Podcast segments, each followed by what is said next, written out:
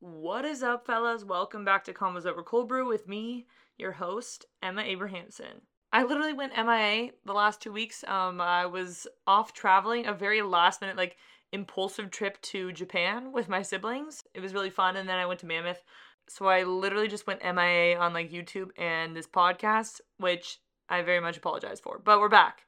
We're back in action. Today's episode was so much fun with Ali Feller. She's the host of Ali on the Run podcast, which I'm sure a lot of you guys already listen to on the regular because it's a great running podcast. Today's episode was so fun. We talk about like the business behind the podcasting scene, um, how she got into it, how she got into running, some running hot takes, a lot of like different tangents in this episode. So I hope you guys enjoy it. Quick little shout out to one of my favorite sponsors, Track Club Atelier. It's presented by Pittsburgh Track Club. It's a new clothing brand that has modern and fun designs on loungewear staples for runners, but they're not just for runners. They're for all track athletes. They have cute illustration designs for throwers, jumpers, multi events, and more. I have the white heptathlon crew neck. Obviously, I do not do the heptathlon, but seriously, like the designs are so, so cute. And they update the shop with new items frequently, so fans of the sport can express themselves with items like shirts that say, Running time trials won't keep families together, and totes that say, you can go to hell. I'm not going to Eugene again. And you can find the shop at pittsburghtrackclub.com. It's also linked in the show notes. And you can use code EMMA15 in all caps to get 15% off your order. I highly recommend. Everything is so cute. Go check it out. The link is in the show notes. Now let's get straight into today's episode with Ali.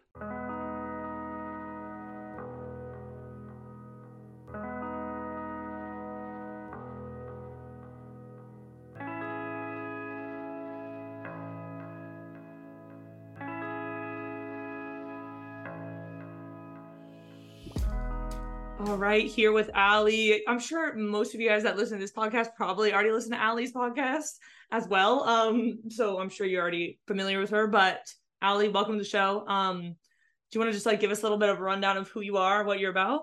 I absolutely do. Thank you for having me. Very excited to be here and get to chat with a fellow badass podcaster. Though that just sounds like I called myself badass. I was calling you badass. Okay, but you also are badass. So thank you so much. Uh I am Ali Feller. I'm the host of the Ali on the Run Show podcast. I am a race announcer. I announce at start and finish lines of races, including the Boston Marathon, New York City Marathon, all kinds of good stuff. I have a newsletter. I just talk about running all the time. Like I somehow have made a career out of talking about running. I am a mom, I am a wife, I am a dog mom, and I live in New Hampshire with my family. Nice. That's like a good breakdown. You are like very multifaceted. Um and I don't know how you handle it all because I feel like that's just a lot on your plate. So I give a lot of credit to you. You know, I could barely handle myself and I literally am responsible for me. I don't even have a dog. So Yeah, you're doing great. Also, I'm like 10 years older than you. I'm 37. So, yeah. you know, we all have phases of life. And there have been phases in my life when I have been all in on work because I am totally a workaholic. I love what I do. And so I do it a lot.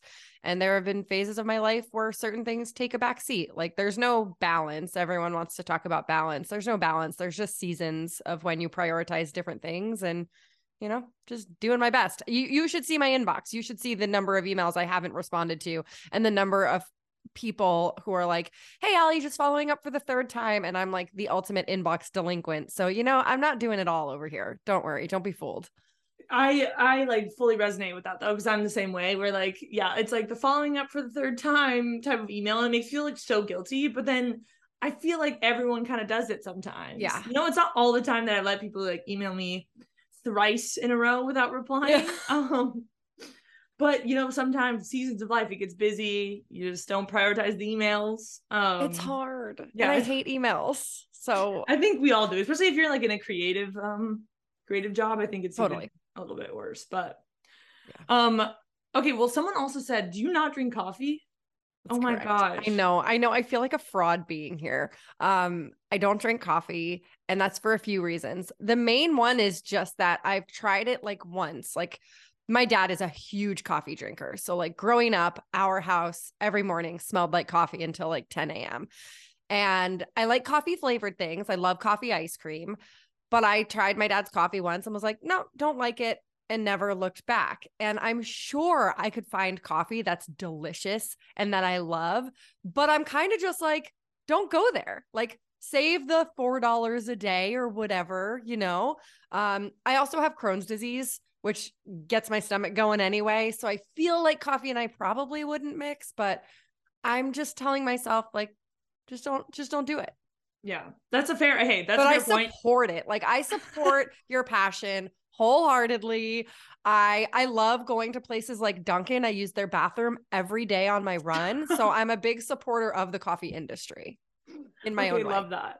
I I agree though. Like some part of me deep down like wishes that I never like in college started drinking that coffee because I don't think I would have like I don't have an addiction per se. I just like enjoy it so much. And I but I can actually go days without it without like having a problem because I think I just have like a lot of natural energy, whatever. But like I just love the little routine, but I kind of wish I didn't start because then I would have saved the four dollars a day and it's fine. Yeah. You it's know, if it makes you happy exactly. If it makes you happy, do it. Yeah. But yeah, people ask me all the time. So I work these races, and on race days, we have to be at the start usually at like around 5 a.m. Um, some it's usually between five and six.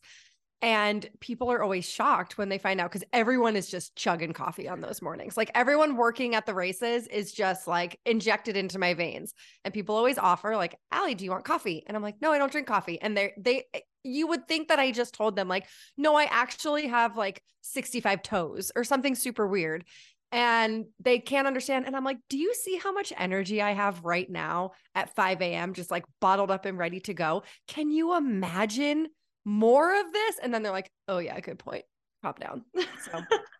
yeah. Hey, hey, I think that's a flex. Like, like that is a big flex that you have that much energy and you don't need the coffee. Because some people yeah, like, I do crash. Really struggle. Yeah, okay.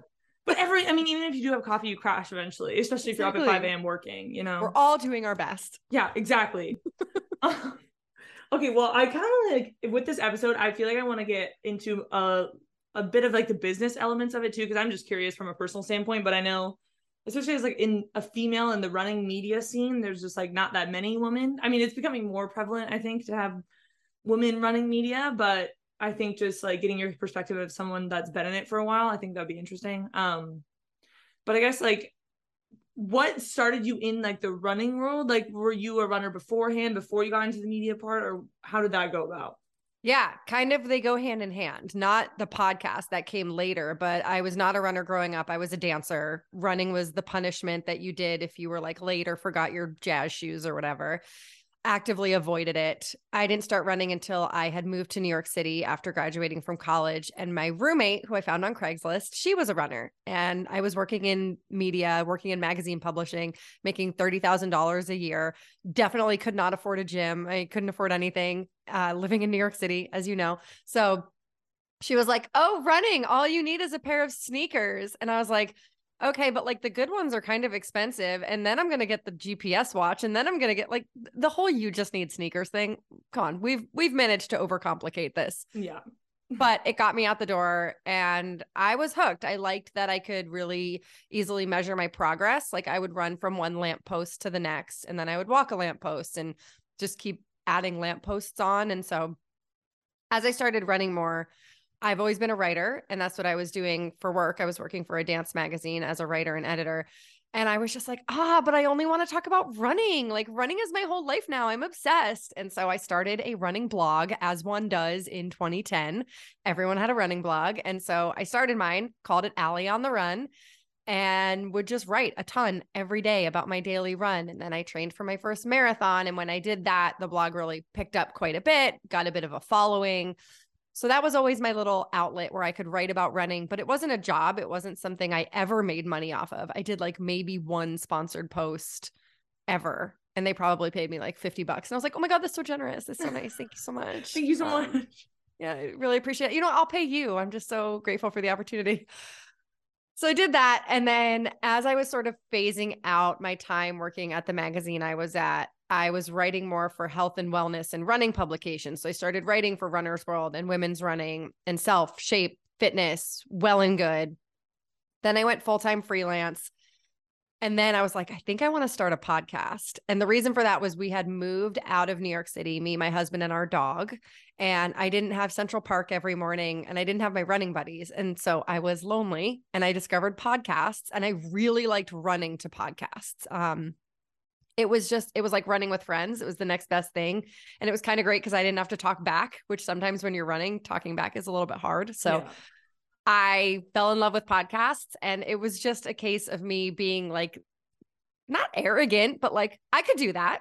Like why not me? kind of thing and yeah it's more of like a, it's, i think it's more of a delusion where it's like i could do that easily. But it's like yeah. it's not that far of a reach you know yeah. And I mean, I have a background in journalism. I love interviewing people. I am obsessively curious. And that's a nice way of saying I'm really nosy. And so I was like, I could do that. And I wasn't into professional running at the time. I could have maybe named five professional runners. My goal was I was just going to interview my friends. Like I had a lot of running friends. I still knew a lot of people from the running blogging scene, which was totally a thing. So I was just going to talk to them. And I started doing it as a hobby. I did it as a hobby for a year before I took on any sponsors. Like that wasn't just like with the blog, the goal was not for this to be a job. It wasn't, I'm going to work in the running industry. I was really happy as a freelance writer.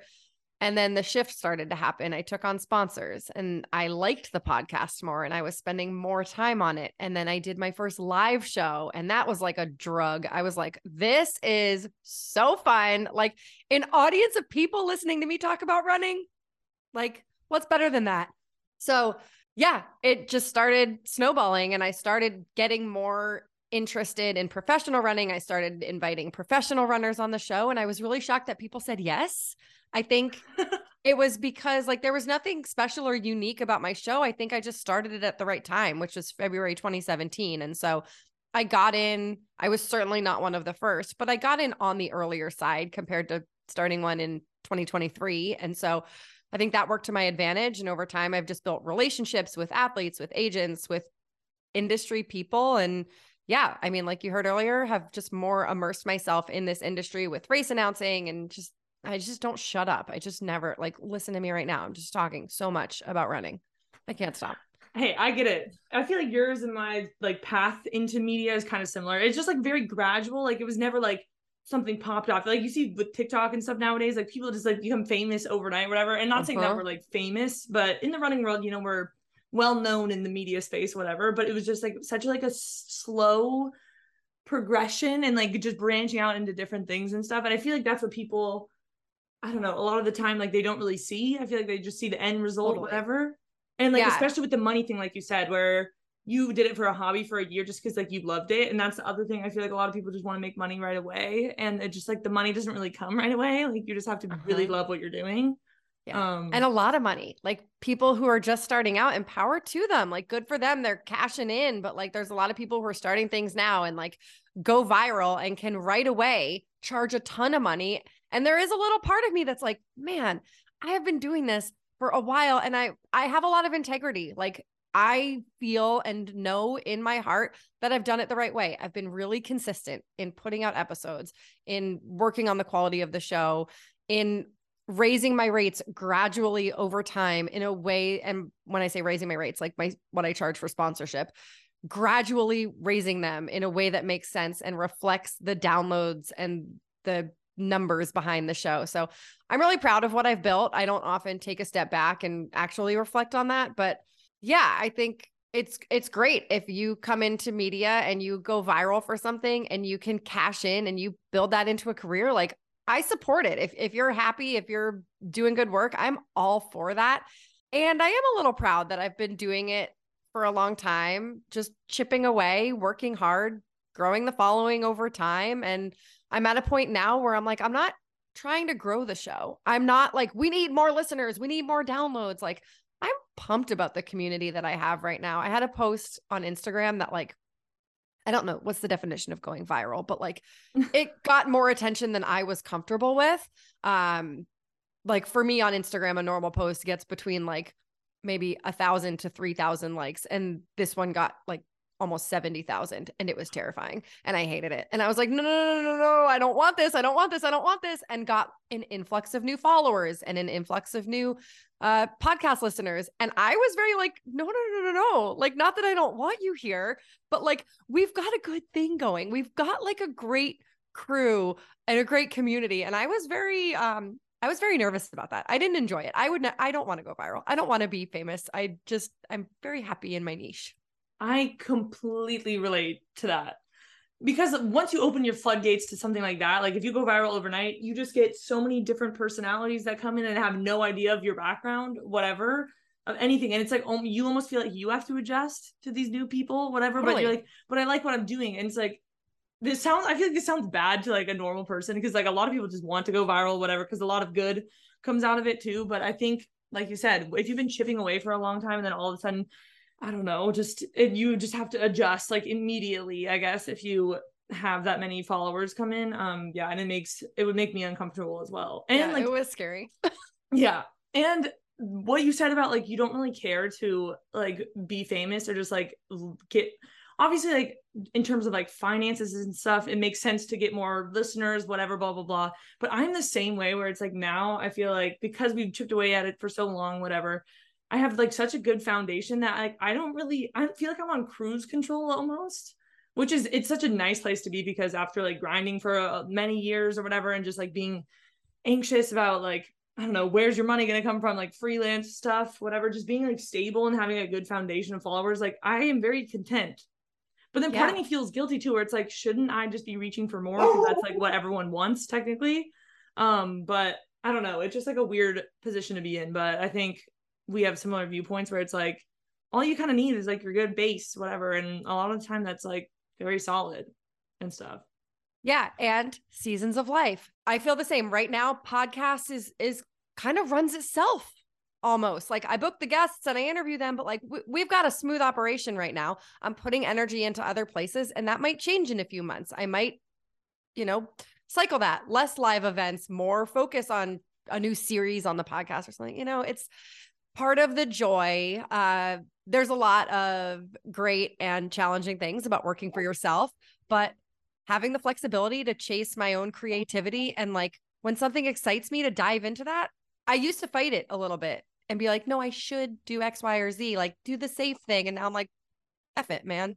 This is fun. Yeah. I mean, I think that comes along with stability too, where it's like you don't necessarily have to do the safe thing that you're like guaranteed to get listens, whatever, blah, blah, blah. And then makes it a lot better, like creatively, I think, to just focus on what you want to do.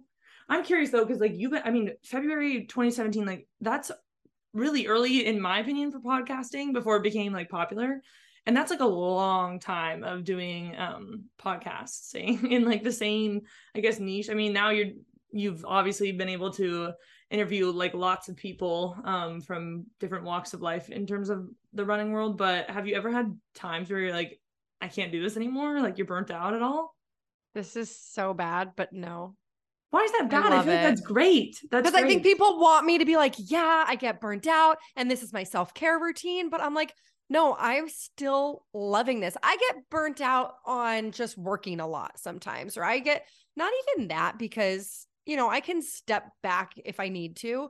I have my hands in a lot of things and I need more help. And I've been saying for years, I'm going to hire people. And then, you know, uh, more emails come in and I get overwhelmed, whatever. Like that's my downfall. That is for sure the biggest thing holding me back right now. But in terms of getting burnt out, no, there's still so many stories that I haven't heard, that I haven't gotten to share, that I haven't told. There are still so many guests I have not gotten on the show that I want to. It's exciting. I like it a lot. Okay, that's so ideal though. That's like refreshing because I feel like a lot of people answer yes, you know? And even yeah. me, I feel like there's been times where I'm just like, I don't know. Like in terms of like, I mean, all like social media stuff that I do, whatever. Um, but I think also that comes to flexibility with being able to work on other things. Like if I'm not really enjoying the podcast as much anymore, like I still end up doing it, but I put more effort into like other areas my job, which is nice. Um, but it is refreshing to hear someone like you say like you gen you like genuinely love it and stuff. Um yeah. I'm curious though because you have like so many different guests. Like how do you find them? other than like the elite runners because like the elite runners is like you see a top race result and there you go you got a guest in line but yeah. Yeah, when it comes to the pros, that's, you know, they're out there, they're easy. We see who has the compelling story or who we want to hear more from or who we want to get a different angle from, right? I'm at a point, I'm more than 600 episodes in. So I love having repeat guests. I love following up, being invested in their journeys, like really getting getting to know them. And then I think it's fun for the listeners who get to really cheer for them on race day because they feel like they know them. That's like the best compliment that I get is when people were like, Two years ago, I had never heard of track and field. And now I'm planning my Saturday around the NBC viewing schedule because, oh my gosh, I need to see what Emma Coburn does. Like, that's the best. I love that. The more everyday runner guests, that for me is fun. I get a lot of pitches, I get a lot of suggestions, and I'm just I scroll a lot for better or worse. I scroll, I look on Instagram, I am just seeing what excites me, who are people talking about. It helps when other people share stories. I subscribe to lots of podcasts, I subscribe to lots of newsletters. I'm very much entrenched in the running community and for me the pros are like a small piece of that, but it's it's the people that I'm racing with. Like I I wasn't a runner until I was in my 20s. I have never run competitively in the sense that I am trying to place overall or even in my age group, right? Like I am proud of the running that I do. And that's kind of the extent of it. So I like talking to runners who maybe have similar stories to mine or runners who are starting running in their 30s, in their 40s, in their 50s. Like it's so cheesy, but everyone starts running for a reason. And I'm just really obsessed with learning what those reasons are. And like 50% of them are breakups. Oh I my swear. gosh. Hey, I get it. I get it. Like when I go through, yeah, like a breakup situation, I completely like I don't I use the term like over exercise um to fill the void. Like that's my like little thing. It's just like I just I immerse myself into running immediately after because I just like it's the only thing that like calms my mind in terms of that and like distracts me. So like, hey, I get it. The physical yeah. pain, it like masks the emotional pain. exactly. oh my gosh. Well, I, I also get like the I don't know, it's nice to have other people's perspectives outside of like the elite running world because there's only so many elites, you know, or people that are even training like that young to become an elite runner that like I don't know, is are watching these people's stories. Like the majority of runners don't start running, like you said, until your 20s, whatever, as like a hobby, whatever. Maybe they join their like random run club and they start getting into running and racing and stuff. And that to me, I think at this point in my life, like after being in the elite running world for so long, like I really genuinely like hearing their stories, I think more than the elites a lot of the time.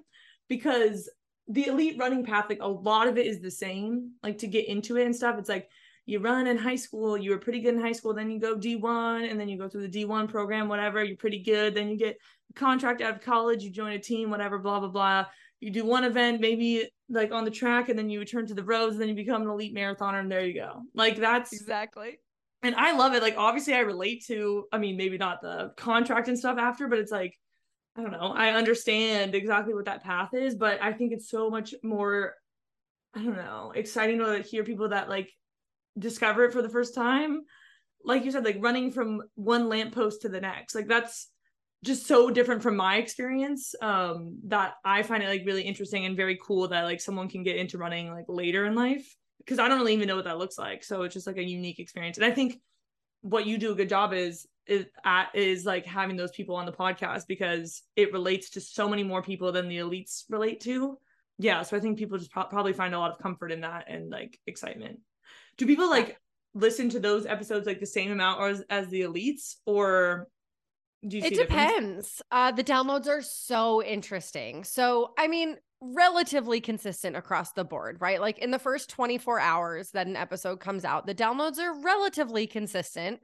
But then you see which ones are like getting shared and which ones are getting hyped beyond the usual, like the rabid subscribers who listen the day it comes out, which is interesting. Uh, there are certain people that are just podcast gold, right? Like there are okay can you name a few? Yeah yeah i'll give you the three that i consider podcasts because I, I feel like I, I know what some people that you're gonna say but i'm curious. Okay then you have to share yours too. Okay. Um okay Keira D'Amato i have not had her on but i i know she's that a, you have her on a lot and yeah. she seems very cool she's the, she's a blast and as many times as i've had her on every conversation is different because she's just a riot and she's fun and she can go deep like she's relatable. She picked up running, not picked up, but like got serious again later in life. So she's a mom. She's podcast gold. Any episode with Keira, spike in the downloads. Molly Seidel. Yeah, no exactly. There. That was I mean, that was my number one. That yeah. Uh Molly because Molly hits on everyone. She's funny. So I, I just said Molly hits on everyone. I meant like Molly hits all the yeah. I, everyone I has a little bit of soft right. spot. She relates to everyone. Right. exactly it's appealing to everyone in that you get the like you get the rabid subscribers who are listening no matter what and they love Molly. You get people who listen to lots of running podcasts and know her story so they want to hear more from her. Then you get the whole like let's run sector, which is fun. You pull them in cuz they need to know what Molly's talking about and they're not going to come back for later episodes, but they're going to come listen to Molly and I'm like, I'll take your downloads. I'll take your downloads. It. I don't even yeah, need the, comments. boards. Yeah. yeah. Yeah. So yeah, Molly, Podcast Gold, and Colleen Quigley. Mm-hmm. Colleen yeah. has such a rabid fan base of young runners who just love to hear from her. I've only had her on twice, but uh, she comes to mind because I had her on two weeks ago. I believe it was the same week that I had Chelsea Clinton on the show. And I thought like Chelsea's just gonna crush the downloads because that's kind of fascinating. And it wasn't like the most interesting episode. There's a lot she can't talk about. And I only had a short amount of time with her. Colleen blew her out of the water. Like I just checked right before this call because I was like, I feel like I should like know what's going on behind the scenes before I talk to Emma. And Colleen Quigley killing it. There we Always. go. Who yeah, are I mean, yours? Those, Who are you gonna say? Molly. Well, Molly's definitely uh yeah. like a good one. I mean, even before I had her on, like the amount of requests I had for her to be on the show was insane. And her sister too, Izzy. I don't know if you've yeah. ever talked to her, but she's really cool too. Oh, and she did like she did pretty well. And I like, I mean, in terms of downloads, but also like just the conversation was really good because I don't know, we have a lot in common as well. I listened. Um, what? Oh, you listened? I tuned in. Of course okay. I did. There we go. man. Um, thank you for the download. Yeah, you're welcome. Anytime. Another one is uh Lydia Keating. I don't know if you know her. She's like a TikToker.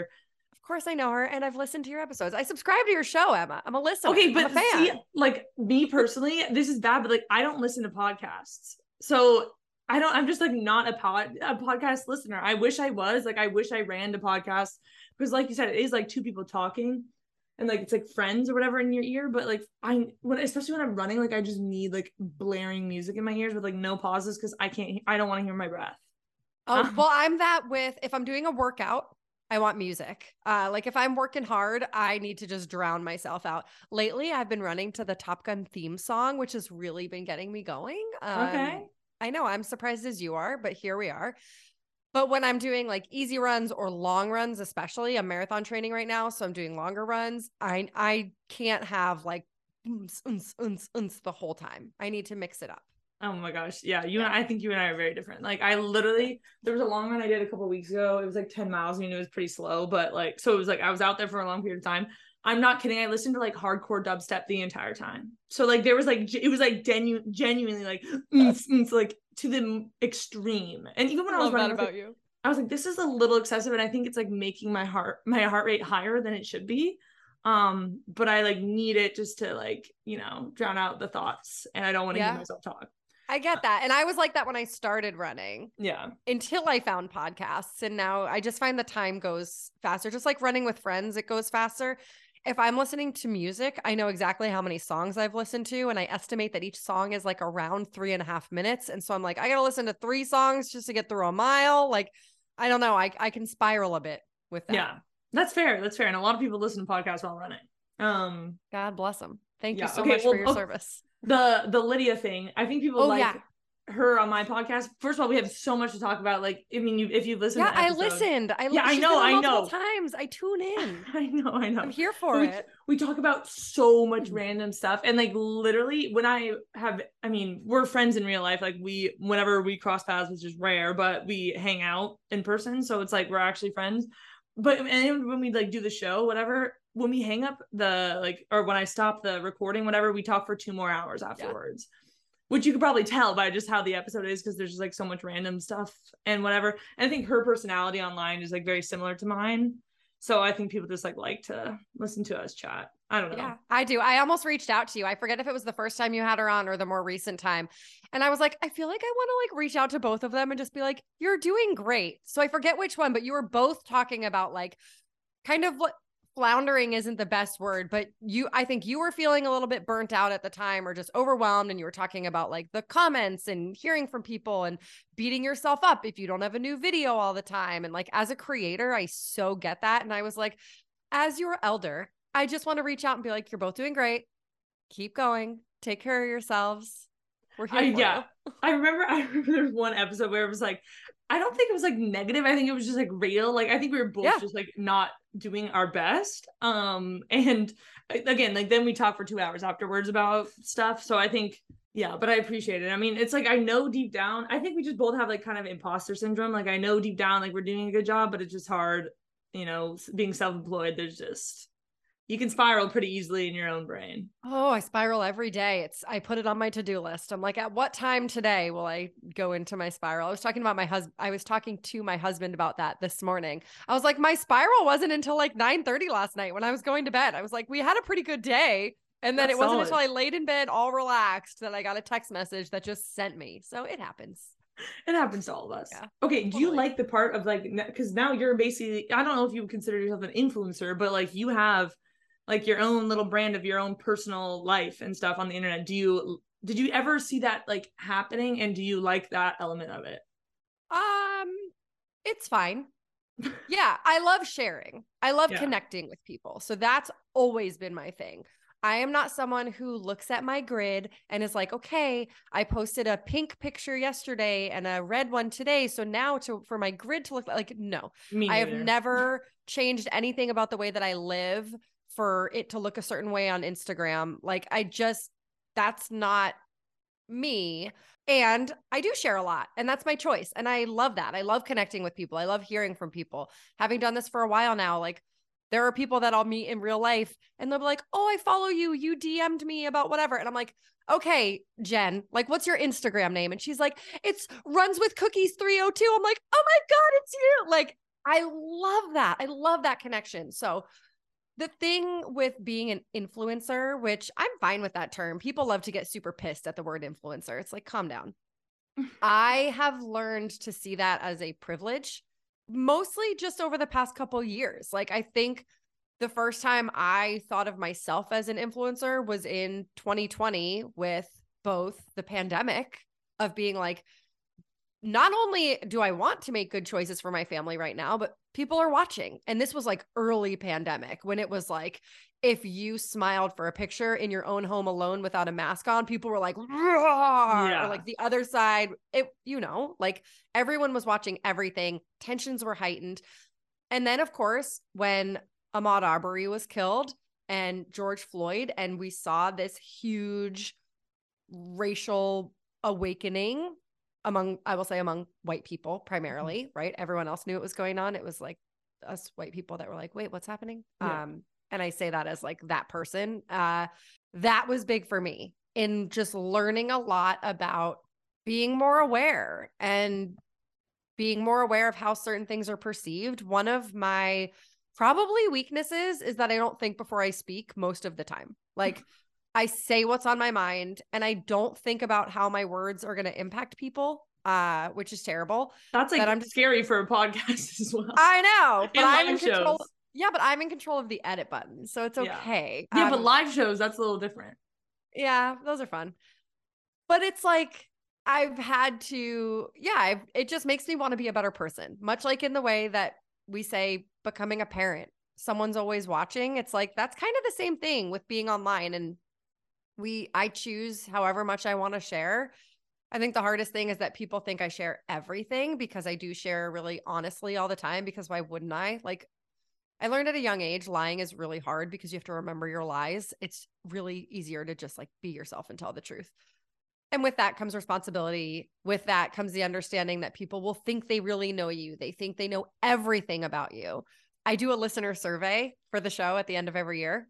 And one of the things that I ask is like, where can I improve? And it's like, why do I do that? But I do. Oh, um, and I hire someone to read these for me and she okay. summarizes. That way she's not I'm not reading every single thing, but of course, I'll go in there and I'm like, I'm just going to read a few. I'll just read a few.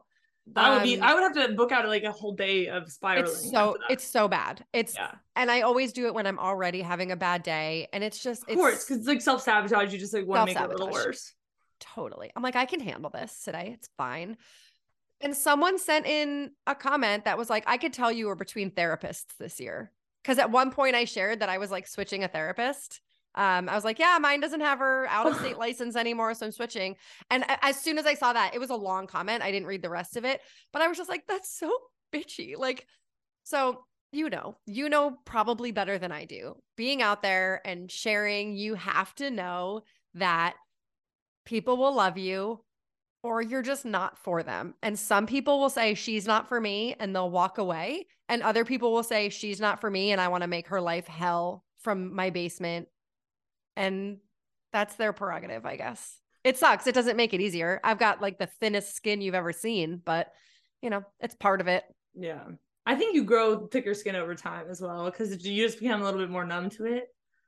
Because I don't yeah. think I'd have that thin of skin. Like I'm pretty like not I'm not the most sensitive person in the world in terms of like I don't know in my life. Um, but I don't think anyone really prepares you to deal with like the hate that you get on the internet. Not saying that I don't think you and I get that much hate considering like the general population of social media people, but um, because we're not very like controversial and don't really talk about like controversial things. Should we? Um, let's try right now. No, I like literally can't. Like I literally I know. the other direction. I like I just I don't know. I'm not good. I'm not just like I don't know. I just don't really have that strong opinions about things. So I think when I see people arguing, I like flee in the other direction. Yeah, yeah. We talk fight or flight. I'm like, even this morning. So there's been like all this stuff going on with our daughter's school, and it's like there's so much drama. And I would this morning, I was like, this is what I'm gonna say. When I see this person, I was like, this is what I'm gonna say. And my husband just like looked at me and I was like, I know we both know I'm not actually gonna say that, that I'm just gonna smile and be like, have a good day. But I want you to know what I want to say. Yeah. like, no, like, no, no I don't do confrontation. Known, yeah, yeah, you need to make it known like what you want internally to say to yeah. people, but then in the moment, like I freeze up and I say no. I like smile and I'm like, oh my god, I love your outfit. Where did you get it? yeah yeah. someone insults me and I'm like, oh, thank you so much. I'm like, really, I like love constructive criticism. Yeah. Thank you so much for noticing me. Yeah, exactly. Mm-hmm. What's like, do you think that that therapist one was like the meanest comment that you've ever received? Or like, do you have one no, that sticks out to you? Oh God, no. That is not even close to being the meanest. Yeah, I know. No, I mean there are entire places on the internet just dedicated to being mean to people. Um, and I don't go to those places, but I used to, and I've seen them. Uh, it's why I don't have Google alerts for my own name because I don't want to see anything bad. I didn't uh, even know that was a thing, and I'm definitely not subscribing to a Google. Yeah, no, I don't Google myself. Uh, a couple weeks ago, someone was like, "Oh my god, I saw that they wrote about you in Cosmo," and I was like, "What?" Because I don't know. Like, that's I don't cool see... though. Yeah, it was. It was like podcast to help you live a better life, and I was like, "Oh, that's generous." but I didn't know. And it was like from November too. It was, you know, it was a repost that they saw come up again.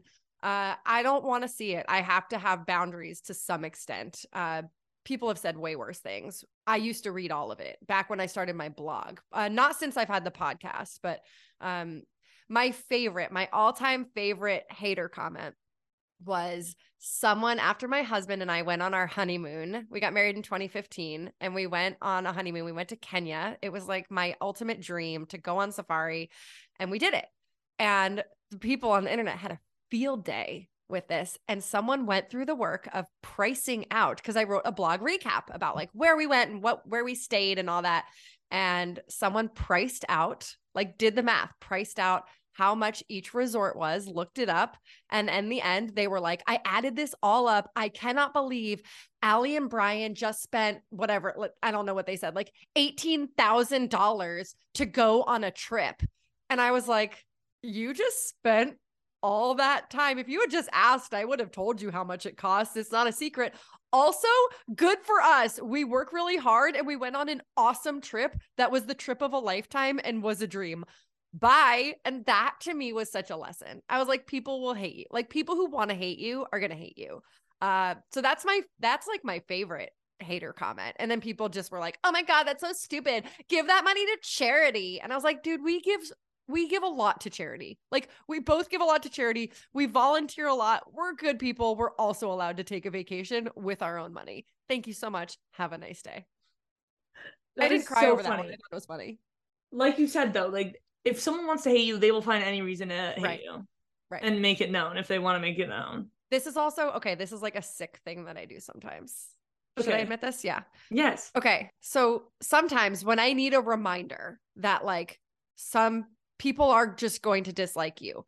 I will go and look up podcasts that I listen to, not running ones, but like bigger ones, like Girls Gotta Eat, right? Like big popular ones. And I will go to their podcasts and I will look at their reviews and Uh-oh. I will uh-huh. sort by most critical because you can sort by like best, most popular, most critical. I sort by most critical. So it gives me only the one star reviews. And I read the meanest things that people are saying about people that I like. And I'm like, this is insane. Like, this is so unfounded how can you say that? Like these people are funny and they're great. And that to me is such a good reminder. And I know that's like a kind of a sick thing that like a sick practice and probably not healthy, but it reminds me that you're not for everyone. Like pe- think, there are people that that's that's not that sick. I think yeah. that's your I recommend it then. Yeah. But don't read mine. Because that's yeah, yeah. No one read mine. No one go and read my one stars. yeah. I will say I do get a little hurt when I get like a one star review. Me too. I haven't gotten that many because like it's not like I have like, you know, yeah. tens of thousands of reviews like these other podcasts, whatever. But every now get, and then. Anytime I get like a three star, I'm like, oh, I need I need to improve. Yeah, I know. It's not fun. Um, the meanest, it's kind of like the same thing, like the most like interesting or like the I think the farthest that someone's gone to like be mean, I guess, in my uh this isn't a YouTube comment someone legit wrote a five paragraph essay. This is like back in like 2019. So it was like one year after I graduated college. I had so much change within that year because it's like I quit running, whatever. I was really burnt out. I was just like dealing with a lot of like personal issues, whatever. But this person wrote out a five paragraph essay of everything I've ever quit in my life in my YouTube comments. And I was like, wow, this guy like really like personally like hates me and he's done like research to figure out like why he hates me because I quit everything. Apparently, I'm a failure and loser. Yeah, um, at the ripe age of 21, you should yeah, have. No, literally, I was 22 out. years old, and I was like, yeah. okay, sue me. I like literally, and it was like that time period was like, I, I think it hurt me the most because yeah. it's like I did already kind of feel like a failure because I like stopped running a little bit early because I was so burnt out. But then it's like I have to be rational with myself and realize that it's like it's not like I quit everything in my life. I literally like the only thing I've been quitting was that like year because it, I was just making a lot of changes after college. Like, and even anyway. if you did quit a lot of things, why does this who, random yeah, dude care? Who cares? It doesn't like, matter. What's but like, happening? I will just, I will always remember that one because it was just like so thorough with the research. It's like the same thing. I'm like, wow, you would be like, thank you for paying my rent with your YouTube view. Like, okay, so you, you remember that. Can you quote any of your best comments because you received tens or hundreds of thousands of praiseworthy comments. Can you quote any of those verbatim? I same. should say yes. I know that no, this is I'm the same way. I can quote anything negative anyone said to me, but I get amazing feedback every single day that I just like brush off. Why do I put way more stake in the one negative I than everyone the does. tons? I know. I know. We're like textbook right here. Yeah. I mean, I will say like I think especially the in-person interactions that I have, like I do remember some of those. Like I definitely remember oh, like those. Sure. Yeah, it's just different than having. I mean, it would be like if someone came up to you and started reciting five paragraph essay of what they did not like about you. Like you probably remember that for the rest of your life, you know? For sure. Yeah. So, yeah, it's just like interesting. Um, Maybe I'll start a group text for for all the running podcasters, and it's like, hey, this is a safe space for you to post the one star reviews that people leave you, the mean tweets. Like, we're all here to support each other. Let's just laugh this off, Jimmy Kimmel style. Yeah. Uh, yeah, I, I agree. I mean, I think we just all, um, I think we've all gotten a little bit better at it now that we've just I been, so too. been more years into it and stuff. Yeah, the internet is not a not always a warm fuzzy place. No, we know but I still enjoy it. You know, it just like adds a little spice to my life. Yeah, it's as spicy as we get. Yeah, yeah, exactly. Running Not from confrontation. Literally, like in terms of like the grand scheme of the internet, like we are the least spicy like people. Oh yeah, no, no, I run right. from controversy. A little break in the show to talk about one of my favorite sponsors ever, Goodr. Goodr makes $25 active sunglasses that don't slip, don't bounce, and are 100% polarized. The fact that they're $25 and 100% polarized they are the best sunglasses on the market. I'm telling you guys right now, I wear them all the time. I wear them when I'm running, when I'm biking, when I'm walking around. They're also just like very stylish. They have a bunch of cool colors and different styles to choose from. My favorite to run in are probably the Wrap G's. They're a little bit bigger of a model because they're made for cycling, but I'm like literally obsessed with them. And then basically any of their running models I also wear just like out and about because they're just very stylish. And also I'm like very particular about what glasses I'm able to wear while I'm running because a lot of them, you know, they bounce all over your head. But the good thing about Goodrs, and it's probably why you see a bunch of people wearing them all the time, is because they don't slip or bounce at all. It is literally the best. I'm a heavy sweater, and summer, well, maybe not summer, but spring is approaching very quickly. Like, I'm gonna be very sweaty on my runs, and I still am very sweaty on my runs, even in the winter, but they are very easy to clean, which is something that I need because literally I need like windshield wipers on the insides of my sunglasses sometimes because literally my like eyebrows sweat a lot. Does that sound kind of gross? Whatever. Doesn't matter because they're very easy to clean. I'm sure someone that you know already owns a pair of Goodrs. They're literally the best. And if you want to support the show and pick up a pair, Goodr is giving Convos Over Cold Brew listeners free shipping on your first order. I threw a link in the show notes, um, and you can also just see me like on Instagram all the time wearing them and on YouTube. You can go to goodr.com slash cold brew to get free shipping. Goodr also offers a 30-day money-back guarantee and 100% satisfaction, so go check them out. Find your pair at goodr.com slash cold brew and get free shipping. Now let's get back into today's episode with Ali. What other podcasts like do you listen to? Obviously, like, Girls Gotta Eat, but like what other running ones do you Oh, all to? of them. Honestly, I subscribe to pretty much all of them because it's good to see what everyone's up to. Yeah. Um, you know, if if everyone has the same person on one week, that's good to know. Um, you never really know ahead of time, which is tough. So yeah, I subscribe to like all of them. I've been loving Des and Kara's podcast. That's got to be at the top of the list right now. Those two are so fun together. And it's just like a breath of fresh air in a space where most of us are doing interview style shows. And so definitely enjoying their dialogue. And then, in, yeah, in terms of running ones, I subscribe to like all of them, but when I'm actually listening, I listen to kind of more pop culture stuff. Um, I love Be There in Five. That's a fun one. She's it's a solo show. Her episodes are like two hours long, so they're great for long runs. She's funny. I don't think there's any show that I obsessively listen to every single episode. Uh, it's a lot of picking and choosing. If I feel like learning, I like maintenance phase. That's a fun one. Uh, yeah, pop culture zeitgeisty stuff is fun. Nice. Depends on my mood. Today I listened to an episode of Celebrity Memoir Book Club where they had a woman, they were reviewing a woman's book who used to be a part of the Mormon church. And that is very interesting to me. So I there are so many little niches of podcasting. Wow. So many. So many. I know.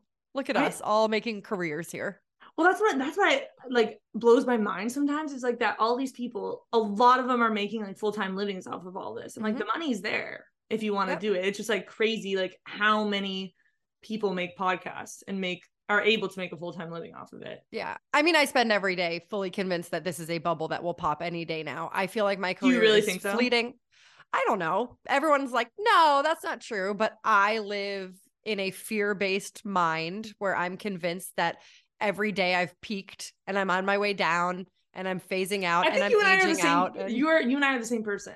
I'm like, yeah, but I'm you're young. You're just getting no. Oh my god, you're young. But I say that I've I've said that literally every day since I like started my YouTube channel, which was 2017. But you so make it funny, just, so it's fine. Yeah, I don't. Yeah, I mean. I think with podcasting, it, there, I don't know, it's just really saturated. But honestly, all of social media is really saturated now. Yeah. So if okay, how are you there, adapting though? Adapting to what my my paranoia? I'm not. I spiral. Just like I mean, because so much has changed since 2017. Like mm-hmm. obviously, way more people are doing podcasts now. I feel like video podcasting is just so prominent, even on YouTube. Like you don't really see people vlogging anymore. Like people either have really, really long form podcasts or like these insane videos where it's like it attracts people that watch TikTok. So it's like you need to have bright flashing lights for 10 minutes. So I guess like how have you adapted since 2017 with the pod?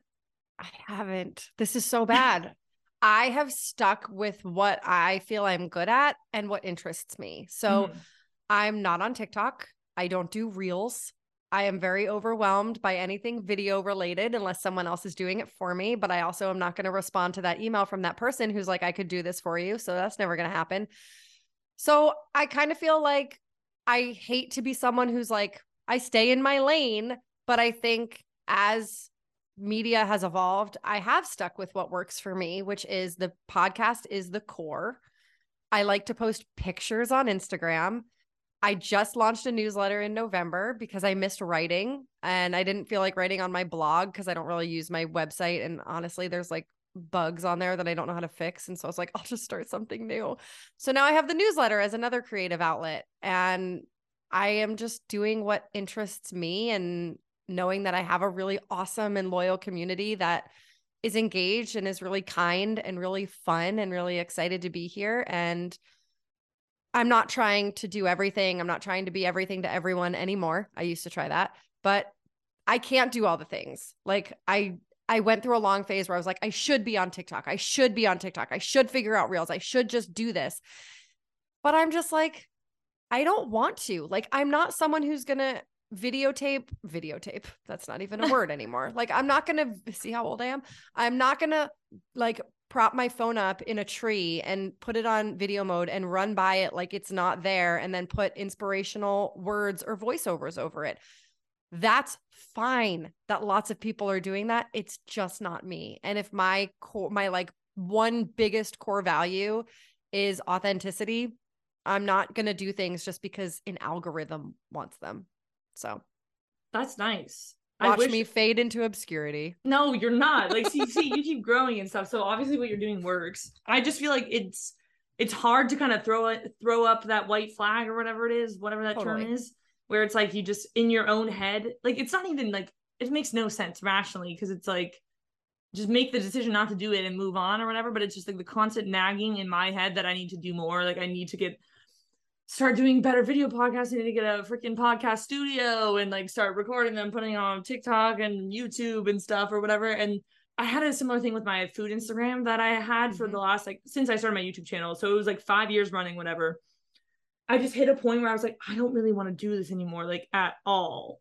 And so I can't I like for six months, it was kind of like back and forth, like just like tugging in my head that I like should keep doing it, whatever. But the most freeing thing I did was in my head just decide I'm not gonna do this anymore and throw up the white flag. Um, and it was the best thing I think I did for my own mental sanity. It Good. just seems like such a small thing, and it does like it's just like a little switch in my head, but it was so freeing. Um, so I think to have that confidence in yourself and like I don't know, just knowing that what you do like works and just trying not to think about the changing landscape or whatever and trusting yeah. that things work out. I feel like that's a really good trait to have. So, well, and let's go back to what we talked about however many minutes ago. You asked if I ever get burnt out. I would if I were forcing it. Yeah. If I were forcing myself to do reels, if I were forcing myself to go run by my phone 18 times until the self timer got me in the perfect not down step, I would probably be really burnt out. But I think by staying focused on what you genuinely enjoy, that's why we work for ourselves, right? If we worked for someone else, we would have bosses being like, no, but you have to do this. And here's why. That's the beauty of working for yourself. And you can always go back. Like, you can always, if you're like, you know what, I really miss creating recipes, you can do that. You're in charge. Yeah. That is Keep the very, very big pro of of our career path. So yeah, huge privilege to be able to do this for yeah. sure. Okay, I'm curious, like for someone that is looking to start a podcast, because obviously, like this day and age, I mean, you say you're not on TikTok, but like I am on TikTok, and everyone's starting a podcast, and that's like a joke. It's like some people like should not be starting podcasts, you know. But what would be your advice for someone that wanted to start a podcast? I guess like in the running world too, because it's still kind of like a small niche, so there's definitely room for people. Um, what would be your advice? Uh, why do you want to start one? Is it because you want access to pros and you want to talk to them or is it because you see something missing from the running podcast space? I feel like so often i'll see someone be like i started this thing whether it's a, a podcast a magazine a website whatever. They're like because no one was talking about x y and z. And i'm like okay a quick search there everyone's talking about this. Like i think you have to do your research. Yeah. i think it's great to have an idea and be impulsive. It's great to start something. Uh, I talked like you said too, I talked about launching a podcast for a year before I actually did it. Like I sat on this idea for a very long time. So I think it's great. Be impulsive, start the thing and work on getting it better over time, but do your research too. Yeah, what what makes you different? What sets you apart? What's the show about? Can you commit to being consistent with it? Yeah. If you want to have a successful show, you have to show up for your audience. They have to know that they're going to hear from you. You have to be dependable. And that can be once a month or once a week or every day, doesn't matter. But communicate to your audience when they're going to hear from you and follow through on that. I think that's a big one. Um, and that's hard to do. And that's why it can also be great. Do seasons of your podcast. If doing it every week is a lot, have seasons and give yourself built in breaks in between. That's a beautiful thing. Rejuvenate creatively. You need that step back. And I think it all comes down to authenticity.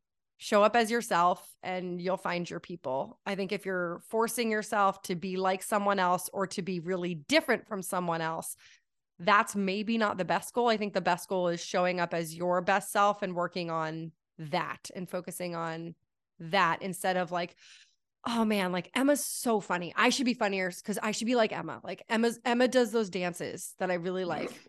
I feel like I always respond to your Instagram stories of you dancing in your kitchen. It's like my favorite thing. A lot of people like get just like comment on those. Um yeah, that's the content. Like, people man. actually watch those, which is kind of cringe of me. Like I don't even know why I post them. I just do. Because you're funny, because you're just naturally funny. Like that's what I love is I'm just like, you're just like being funny and I wish I knew what the dance was called, but I can picture it. You were like shuffling your little feet and it made me I mean, there's a so lot much. of like random ones that I just hit, yeah. you know, to that music. Hey. Yeah, I love it. But that's the thing, right? Like if I tried to do that, I would just look so stupid and it wouldn't be funny. It would be try hard and it would be cringy. But like that's a you thing that you do well and is funny and is authentic and is real and you know, we're past the point of the internet being this perfectly curated place. No one wants that. People can sniff out BS in a second. Just keep it fun and be you and and do your research. Yeah. I fully agree with all that. I would say consistency is a huge one which I think people think that podcasting is I don't know, maybe just I don't think people realize like how time consuming it can be. Um like how difficult it kind of is to put out an episode. I don't know, every week. Like every month would definitely be a lot more doable, but like every week I think is the norm. Um yeah. so I know a lot of people start podcasts and then they give up pretty soon after because they realize that like it's hard to find a guest or whatever for every week and like edit and stuff. Um, especially when you're not making money, like it just is a big time consuming thing, which I'm glad I did it when I was like already self-employed because then it's like I wasn't really worried about the money element, and it was during COVID, yep. so that's why people started during during COVID because you had time. But yeah, I think the uniqueness factor is definitely like a huge one, especially now, like with just it's more saturated in terms of just podcasting on the internet. Yeah, like especially I don't know, running podcasts, like it can be kind of boring a lot of the time because like if you're just asking about people's times and training, like that just like gets boring after a while. Um and respect the guest. Yeah. Like so many of these pros, they're amazing for giving their time, but like I have to imagine that a lot of them are a little burnt out on going on podcasts. It's a lot. And Especially after like someone does well. I almost feel bad yeah, asking them to come on where I'm Me just too. like, I'm really sorry, but like will you come on my podcast? Um, yeah. I promise it'll be a, a, kind of interesting. We don't have to talk about your world yeah. medal. I promise it'll be fun. And then I'm like, okay, the question no one's asking, where do you keep your Olympic medal? And they're like, for the 90th time this week, here's where I keep it. Like, yeah. Yeah. And I think there's room to tell a lot of the untold stories in running. So, you know, there's room. I love hearing about new podcasts. I'm all for it. I cheer it on.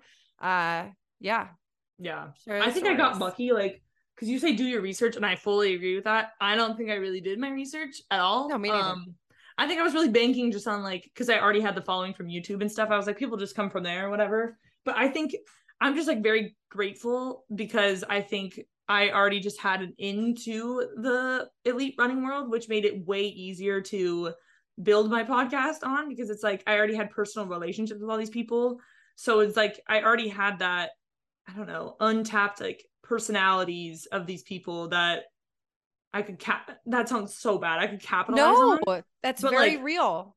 Yeah, I mean just like showcasing that and stuff. And honestly, that's like one of the harder things I've had to navigate over the years is like I don't want to have my friends on the podcast that often or whatever or like I would never when I was like living in Portland especially like I had like a lot of pro runner friends it's like I wasn't shoving my YouTube camera in their face all the time because it's like I don't want them to think that I'm only friends with them just because I like have a YouTube channel or like, yeah. and I want to put them on. I don't know. I don't want to monetize my friendships. That sounds horrible.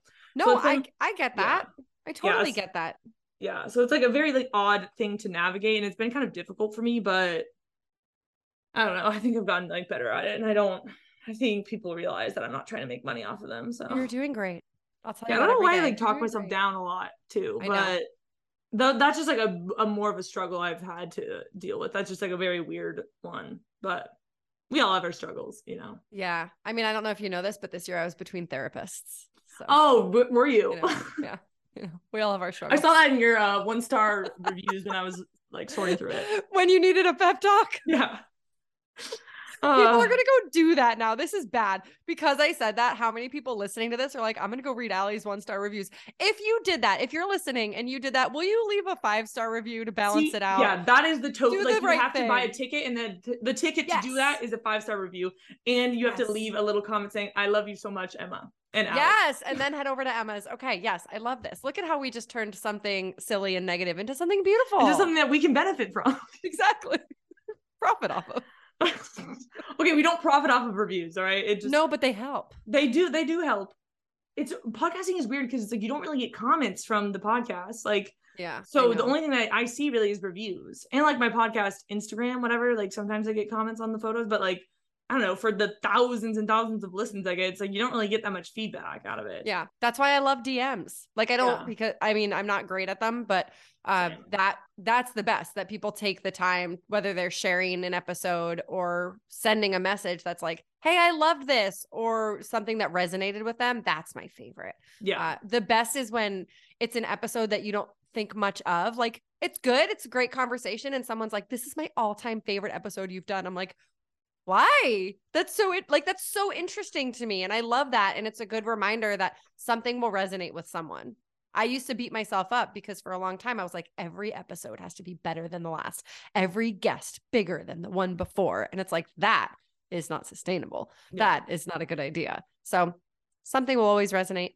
Yeah, that is very true. I feel like that's just a creative struggle that a lot of people have. You see, you see that with social media too, YouTube videos, Mhm. especially where it's like, if your video isn't bigger than the last one, then you're a failure. You know, so Yeah. that's just part of the creative uh, work environment. I think. Yeah. Well, I don't want to take up too much of your time, so but I do have like a few hot takes that we can go over. Um, that we can Oh, do like, like I'm so nervous. It's they're not that bad. Honestly, I wish people ask like people need to be more savage, I think. But Yeah. runners are just too nice. I'm like, let's be mean. nice. Let's stir let's stir the pot a little bit. Um, not really me though, because I like I run away from controversy. Like I don't want to be involved, you know?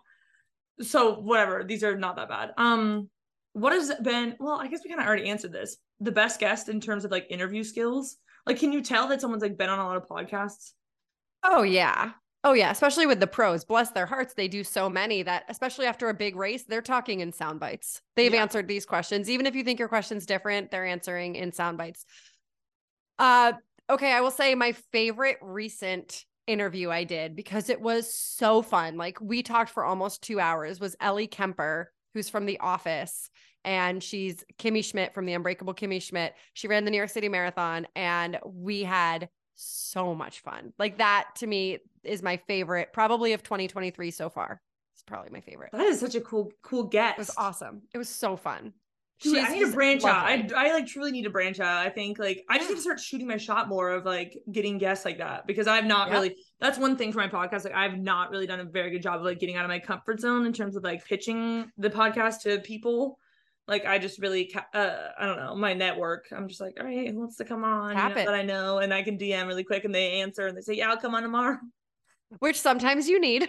Sometimes, you sometimes I definitely need. need. those. Yeah, I do yeah, same. exactly. You need the yeah, you need those people. Um, Yeah. but I think it would be it's cool that you're like able to do that because like I don't know, you don't you know how know like who will say yes. yeah, people will say yes. That's cool. Especially someone like that, Ellie Kemper, who is incredibly well known, but no one asks her about running. They ask Yeah. her about being famous or being a mom. She was just so excited to get to talk about running for an hour and a half. And it was evident. Like, she was just like, oh my God. So, fueling, like, you know how when you do long runs, you have to like fuel? Let's talk about fueling. I have questions. Like, she was a dream. It was, I had such a blast with her. So, oh, that's good. Yeah. Okay. The list. Um, someone said someone asked the worst guest. oh, I can't answer that. You know, I'm not going to answer that while we're recording. Dang. I- while, while we're recording. Yeah. Uh, I'm an open book. So there are a couple different things that can make someone not an ideal guest. That does not mean they are a bad person. But from a podcaster's point of view, the biggest one is going to be technology. If I can't hear them, if the sound quality is not great, if they're like trying to drive while we're talking, that right away, I'm Has that like, happened? Someone's driving? yeah, but then they pulled over, which was also weird. But um, so technology for me is going to be the biggest factor of like, I'm just going to be distracted as a host if the technology isn't cooperating. People are never rude. People are never like standoffish. I've had people who've been on the show who have been a little bit arrogant. Uh, mm. Again, that doesn't mean they're bad people. It just means I know that what they are saying is not going to resonate with my audience. And there's only so much I can push back because what am, am I going to question your life values? Like, yeah, not really. To, like, in terms of that, or like some personality that maybe, or like opinions that you don't really agree with, it's like you kind of just have to sit back and listen and like not really like right. do, like, I don't know, counter Which is hard. Yeah. It's a hard line to walk and it's one I'm trying to be better about. And I actually someone did send me that feedback on this year's listener survey and I appreciated it. If they were like, I feel like you can push back a little bit. Like you're smart and you're savvy. It's okay if you don't agree with someone to push back a little bit. And I'm like, okay, oh my gosh, I'll do best, but like I'll I'll sandwich it between compliments. Yeah. But I do need to be better about that. And I want to be like, it's okay to challenge people's ideas. It's not rude or disrespectful. It's a dialogue, it's a conversation. I'm not here just to butter someone up with compliments. So that's feedback I took to heart. Uh yeah, I've had people be arrogant and rude. I I won't name names, but I will say that I did um a live show last year in New York City with two guests. One of them absolute dream. Love love love her. The other guest was rude. The entire audience felt it. I felt it. The other guest was like, did a great job rolling with it, but it was not good. It was not fun in a live show format. And that I was just like, can you just leave? Like, I don't know what's going on right now. It was someone I'd had on the show before and had a really great conversation with. So I was like, this will be fun for a live show. Like, you're fun. You seem really like a good time. And just, just wasn't. And I don't know what happened. Maybe a bad day. Maybe a bad day, maybe like I don't know. I don't know what it was. It was a bummer and okay, they're not a bad person. I won't have them on the show again and that's fine. So, yeah, I think that's the bigger thing is every now and then there's just someone that I know either I know isn't going to resonate with my audience or that I personally just kind of don't like. And that happens. I've done more than 600 episodes. I'm not going to like everyone. Yeah. Just like fair. not everyone's going to like me but yeah. I wish they did. but I wish they did. We all five stars, five stars. um, have you ever not put out an episode like after recording? Mm-hmm. Yeah. Um, is that awkward though? Because then it's like, oh, sorry, yes. we're not gonna put out your episode. It. I haven't done that in a very long time. Um. Yeah, but there's certain reasons. Like when I was first starting out, I recorded episodes with people where just the technology was bad because I didn't really know what I was doing or it just didn't work out. So yeah, I've had a few, not many, maybe five total in six years of doing this that I didn't put out. And the funny thing is, I know at least three of them then I did have on the show later. Okay. And so it wasn't personal. It was it was like technology. It happens. That's, yeah, that's not bad then. Technology is like a little different. Like technological issues is different than like I don't know, something that's like too juicy or like Oh no, too juicy. Give me, I'll I'll take that. Yeah. Uh, but yeah, it is hard when like if you have a conversation and you're just like, wait, I don't like you, or this isn't good, or this isn't interesting. Like that's something I struggle. Like, not everyone's a great speaker. Some people just come across as kind of dry. That doesn't mean they're not cool. Doesn't mean their story isn't compelling. They're just not always great at telling it. And that's okay. Some people are quiet and shy, and that just doesn't translate to podcasts. Yeah. That's fine. Not every yeah. episode's the best one ever. Yeah. I agree. I mean, I think the I think most of my episodes are like solid or whatever. Like the conversation flows pretty easily. There have been some where it's like more like it's like yes or no answers sometimes. Not really like to that extent where someone's just like, yes, you know, but it's like one word, like one sentence. Yeah. And I'm like, yeah yeah. All right, give me a little more. Give me a little more. Yeah, like, tell me a story, please. But that's like our job too, as podcasters, to right. like try to get that out of them or like make them feel comfortable enough to mm-hmm. like talk about it. So exactly, it like falls back on us a little bit. Um, I think it just makes it easier when someone like you and I are podcasting together. It's like I know that you do podcasts, so you know exactly like what a podcast entails. yeah, yeah, we know what we're working with. Yeah. Oh gosh. Okay. Something that would surprise you about the elite running world that you've seen something that surprised that has surprised me. Yeah, or that no, that like would surprise like normal people that like aren't ingrained, I guess, into like I don't know. It's not elite. that exciting. I think the biggest thing is like most of these pros, and I love them to death. But I always ask like, what's a day in the life like? And it's like, I wake up whenever I have breakfast, I go for a run, I sit down, and then I go for my double. Like it's not a glamorous lifestyle. I think that's like the biggest thing is that um, I also think the pros are a lot less neurotic than the everyday runner. You I really think, think so?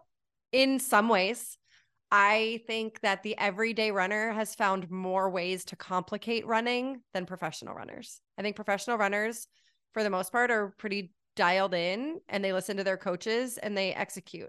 Whereas the everyday runner, I think gets so bogged down in the gear and in the stuff. Like you go to any local 5K and people have CamelBaks and they're wearing super shoes and they've got their watches. And it's like, let's just run.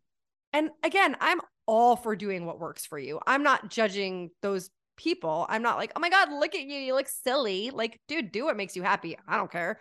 I just mean that we've found a lot of ways to make it harder on ourselves in the pursuit of making it better. The Normatecs, the blood tests, the like all the things that are there to help us. It's just running. I mean, I think I get it though. Like I get because the elite runners, like you, we've been in it for a while. You know, we have, and yeah. there's just coaches that will tell you exactly what you need to hear. Like the best coaches in the world will tell you exactly what you need to do. Whatever you don't have to think about it. The everyday runner, if you're getting into running, like I would be so incredibly overwhelmed if I started totally. running day one. If you look up on the internet how to train for a 5K, all the different stuff that you get on there, like, and then people tell you that you need like fuel during the 5K and stuff. Like, there's just like so many like different opinions. Like, I get it why it's just so people intimidating. Yeah, it's yeah. intimidating. I would do it too. I would have no idea what to do. So I think it's just like I've been coaching. there. I am that person. Like I was the same way. Yeah. My roommate's like, all you need is shoes. And I'm like, okay, so I I went to the running store. Turns out I actually need a GPS watch and then I'm going to have to upgrade to the new one next year. I need the best headphones. I need like I need compression socks which are different than compression sleeves. Like there's so much stuff that I think is designed to help us be the best when ultimately running is a pretty simple thing and it's sometimes really I boring. Just, honestly, like the yeah. how to get good at running is really boring run run faster sometimes and run, run faster easy, sometimes like, most and of run, the time. Run a decent amount of miles and take yeah. and recover and eat well and sleep well and that's basically it. And like even like pro runner workouts it's like it's never or like re- training regimen I'm like it's never really that different at the end of the day. Um it's just more of it. yeah exactly. More of it and you're just more recovery time and that's exactly what it is. Yeah. Uh yeah the running industrial complex is you know it's good think, but I think pro runners are a lot more normal than people like yeah, they're just people. Yeah, they're not really like superhuman. I think they just like know they're just like talented and they know what that what they're doing. And they've and a lot of them never wanted to be famous or Instagram influencers. They just wanted to run fast. Well, I would say most of them because I don't think yeah. people are getting it. I don't think people are running like 80 miles a week um to be Instagram famous because you're not going to get very far doing that. Yeah. Well, Maybe Colin now, Quigley. I think, I think people like there's people that like go viral for like running every day for 5,000 days in a row. So it's like there's ways to do it now, but yeah, teach their own. Yeah, I don't think that would be the way. I don't think I would if to be if I if my goal was to be Instagram famous, I would not start in the running niche. No, no. What would you start in? Challenge videos on YouTube or TikTok would be my go-to, but I have no desire to do any of that. Like the like, Will you do one just for me? What what one do you want me to do? I don't know. I'm not on TikTok, so I don't have any examples. yeah, I know. Well, there's like, I mean, there's like so many challenge t- challenge type of videos, or like just things that like go insane. Like you see, you know, Mr. Beast is. No. Only from hearing you reference them, which I think was during your episode with Lydia. And I was like, I have no idea. Dude, I tried to listen to your episode with Matt Wisner and I was like, it's oh like they're gosh, speaking yeah, another no language. Way. Like, I am so out of touch with the youth. Like, I literally don't even know. I don't know what you're referencing. I don't know what you're talking about. I feel, and I am not old. I'm not one of those people who's like, I'm 37. I'm so old. I love being 37. That one I did. I was like, am I old? Am I an old okay. soul? I'm giving you credit though, because I feel like I'm in a very, very like middle ground between the my the older generation, which are like a lot of my personal friends, whatever people I like ran with in college and stuff. Like I would say like upper twenties, like up like twenty five. Upper twenties is older. I'm dying. Well, okay, well I will whatever. It's all relative. Like, it's fine. It's fine. It's all it's relative. Fine. I would say like yes. twenty five to forty year olds. It's like I I can kind of relate because I like I don't know. I'm old enough and I kind of grew up in the generation without social media where it's like I kind of understand the references, mm-hmm. whatever. But then I also like I'm in this like, weird middle ground where since especially because of my job, I'm so tapped into like social media Gen Z culture that I feel like I can relate to both parties. And I will say though, it was a little bit of a learning curve to like and I feel like I really have to be tapped into social media to understand Gen Z stuff. So it's like if you're not tapped into social media and you don't care about it, you're not gonna have any idea what people are talking about. Yeah. And like when I went to running camp with like the new gen guys like Matt Wisner and all of them, like and I was hanging out with a bunch of high schoolers, whatever. I felt old because there was something, it was the first time in my life where I felt like I there was some things I didn't understand. And I was like, but I also refused to let myself not understand. So then I just fully engulfed myself into Gen Z culture. So I was telling them like after that trip, I was like, I honestly like truly think I was meant to be born in like the year 2000 because yeah, I was born in 1996, and yeah, I think I that was just like a little too old for my personality and like what I do for work. And I feel like I really relate to that age demographic a lot, and I love their sense of humor. So I think that's why, like, but I just have to work at it. You know, I have to tap in. Um, I have to work at my youth. I do because I don't want to be. I don't want to be the person that doesn't understand things. Like, no offense oh, to you, but I do. sense. Like, you're a mom. I like, own it. Yeah, but like, I'm a mom. I am officially uncool. No, you're not uncool. It's just a different demographic. You know, it's like I am a single woman that's in her mid 20s it's like i can go either way but i'm not quite ready to like be a homebody at this moment in time of like i don't know i i just love social media too much where it's like i need to stay on top of it i love that for you keep it up and i'll learn from you i'm like i have no yeah, idea what she's the, saying maybe matt wisner sounds episode, great the matt wisner episode was like too maybe a little too advanced and sometimes matt is a little i wasn't advanced. ready for it i wasn't i wasn't ready i wasn't ready yeah. for it you know that's okay that's okay well you know i'll just my references maybe on my Instagram stories and stuff. Well, like I'll keep you in the loop. Thank you. Just create a glossary of terms that I need to understand. That'd be great. Thank you okay. so much. Do you know what the term Riz means? No. Have you been seeing that Wait. at all on the internet? Yeah. Okay. What does it mean? Do you know? Nikki Hiltz posted about it, I think. Uh, they keep me young. No, I don't remember. Okay, Emma, but I feel like I saw it in New York Magazine, and that's where I get my Gen Z news. Okay, from from a magazine. Yeah, they used to be printed, but now I read it online. I pay $5 a month to support journalism. What okay, does it mean? As you should. As you should. Um Riz means like game.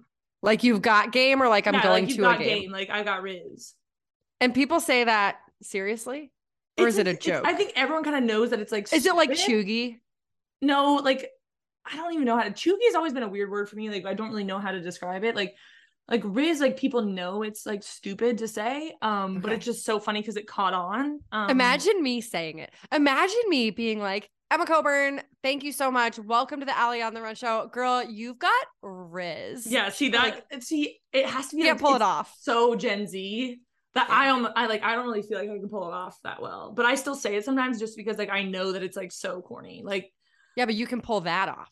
Yeah, That's exactly. Like so. I just do it in a way where it's like I know that I'm like old fart and I should not be saying the word Riz. But I'm then it's like spiral after like, this conversation. Just... this is this is gonna be my spiral. Is I'm just like I'm irrelevant.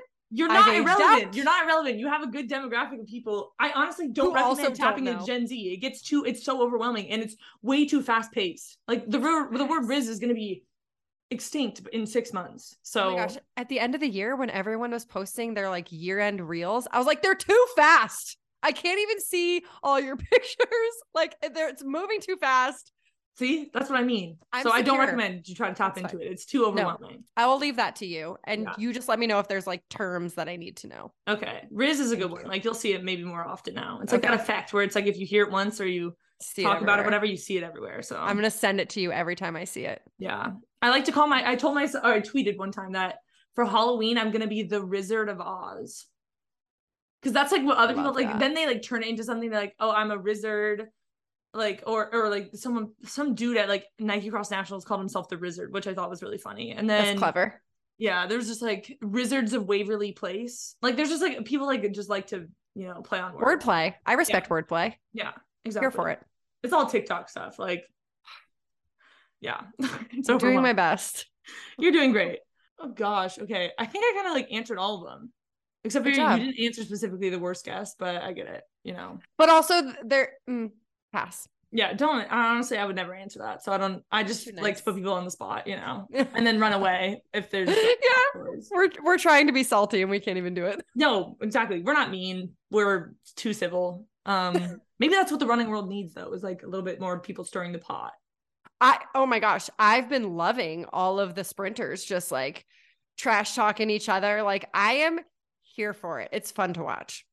Oh, okay. Wait, one question. Like, what do you think the running world needs more of? Because, like, obviously, still very small sport. Like, what do you think we need more of? Okay, so when you say running world, do we mean the sport and the running industry? Like, are we talking about the pros or are we talking about the running community and like the everyday runner who, you know, and running half marathons and 10Ks and 5Ks? I hate that they're even separated. Like I fish. Well, and either way, I don't have an answer. I'm just trying to buy time. trying to think of what. I mean, I think especially like for pro running, like because it just is still so small, and I'm obviously like passionate about it because I have a lot of friends that are in it, whatever. And I think that there's a lot of cool personalities, and I wish that we there was more money in it. Like, what do you think that people like what do you think the sport needs more of? Like is it the media stuff? Storytelling. Yeah think? i think so. I mean i think a lot of people are doing a really great job in a lot of different ways. Like new gen is tapping into their demographic and doing a great job with storytelling. Citius is doing a great job with storytelling with sharing everything from workout videos to post race live shows. Uh, I love all of that. And I think that's the key to bridging that gap between the everyday runner and the pros is and that's something I think about a lot with the show is that's not my ultimate goal, but the greatest compliments that I got at one point in my career were in 2020 when people came up to me in Atlanta and were like, Ali, I never cared about professional running. I'm here at the marathon trials in Atlanta as a girls' trip because we feel like we know so many people running. Like they didn't actually know anyone, but they'd heard them on the show. And that to me was like so cool. Yeah. That was such like that wasn't something I was trying to do, but it had an impact. And so I think that's awesome. I love seeing people do more of that. I think you do an amazing job of that. And the more we can just share these stories, the better. We once we get onto those main feed broadcasts, which they do a great job, and I really respect the people involved in those, both behind the scenes and on screen. But we tend to hear a lot of the same stories because they're trying to appeal to new viewers. And a new viewer who's flipping through the channels is going to be compelled to hear that Ellie Purrier St. Pierre grew up on a farm. But I, then there's was, all of my us. Number, my number one example of like the overtold story in the running world. I think that I mean, it's cool. And yeah. But and Allyson Felix is a mom. I don't know yeah. if you knew this. Uh, and those are great stories, but the super fans could tell those stories at this point. Like we know that. Give us more. And I know that broadcasts work within certain constraints. They have a big audience to appeal to. So any way that we can bridge that gap, which I think a lot of us are trying to do. So yeah. I think like you work. said, it's like it's not like our main goal selfishly i just like enjoy hearing people's stories. So like i feel like that's why i do what i do but it is like a nice little i don't know thing for the running world that it's like people get to know other people which is exciting. Um and since i'm and involved in it whatever it's cool. Like i want all my friends to be able to like make more money. And maybe they don't want to be famous. I feel like none of my friends are running like you said to be famous really um but you know to get a bigger paycheck i think we all wish that for our friends so hell yeah and to just feel supported especially yeah. on race day no matter how the race goes right yeah. like we're not just cheering for the runner who runs and i feel like we see a lot of that where we see a runner that we all love go out and not have the best race ever i remember des linden after new york city marathon in the fall was like her her post after was like well that was embarrassing because she had led the race for a bit early on and then didn't ultimately have the race that she wanted. And it's just like dude we love you. Like we support you. And i know that for you obviously as a professional runner the stakes are high. There's many reasons that you wanted to have a different result but from a fan perspective, I want those pros to feel supported and loved, whether they have the best day, whether they're Des Linden or they're Allie Cash or they're Nikki Hiltz or they're Ellie Purrier, like St. Pierre. I'm working on that. uh, I just want them to feel that support. Yeah, I agree. And I think, I mean, I think media does a good job of that. It's like building that connection with people beyond the performance and so having support is nice for these people. We're all just super fans. We all just yeah. like love it. Yeah, exactly. So, good place to be. Um, okay, the last I asked this, well, I mean, you listen to the show, but I always ask people like advice to their younger self. So, what's your advice to your younger self? There are so many places I could take this one. The first place my mind goes is because I was a young dancer. Um, I had a lot of body issues from a young age. I remember being in like second grade and thinking I was fat and calling myself that. And um, I have a daughter now, so it's even hard for me to say that about my past self, thinking that that could be her someday. And um, so, to my past Ali, I would say embrace your inner you. There's going to come a day when a boy that you are in love with is going to tell you you're too silly and you're going to listen to him and you're going to try to be serious. I'm going to tell you just ignore that. Okay. Like be silly and be you because you have a lot to offer this world, I think. Um, and be kinder to yourself, but that's still something I'm working on. Um, I've gotten past the body stuff, which is good, but I am still really hard on myself. And so maybe if I told younger Ali that, then Ali now would be better at it, start it from a younger age.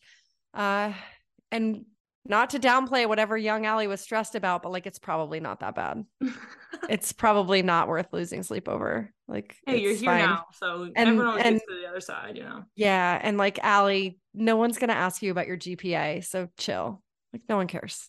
No one's ever asked me what my GPA was in high school or college. I offer it up because I'm, you know, obnoxious about it. But um, what was your GPA? Um, okay, thank you so much for asking. Okay, so I graduated with a 3.86 from college, which was significantly lower than what I wanted. I was magna cum laude, but I wanted to be summa cum laude. But I took, I was a Spanish minor and I really struggled. I took Shakespeare in Spanish and that was really hard and that really affected my average.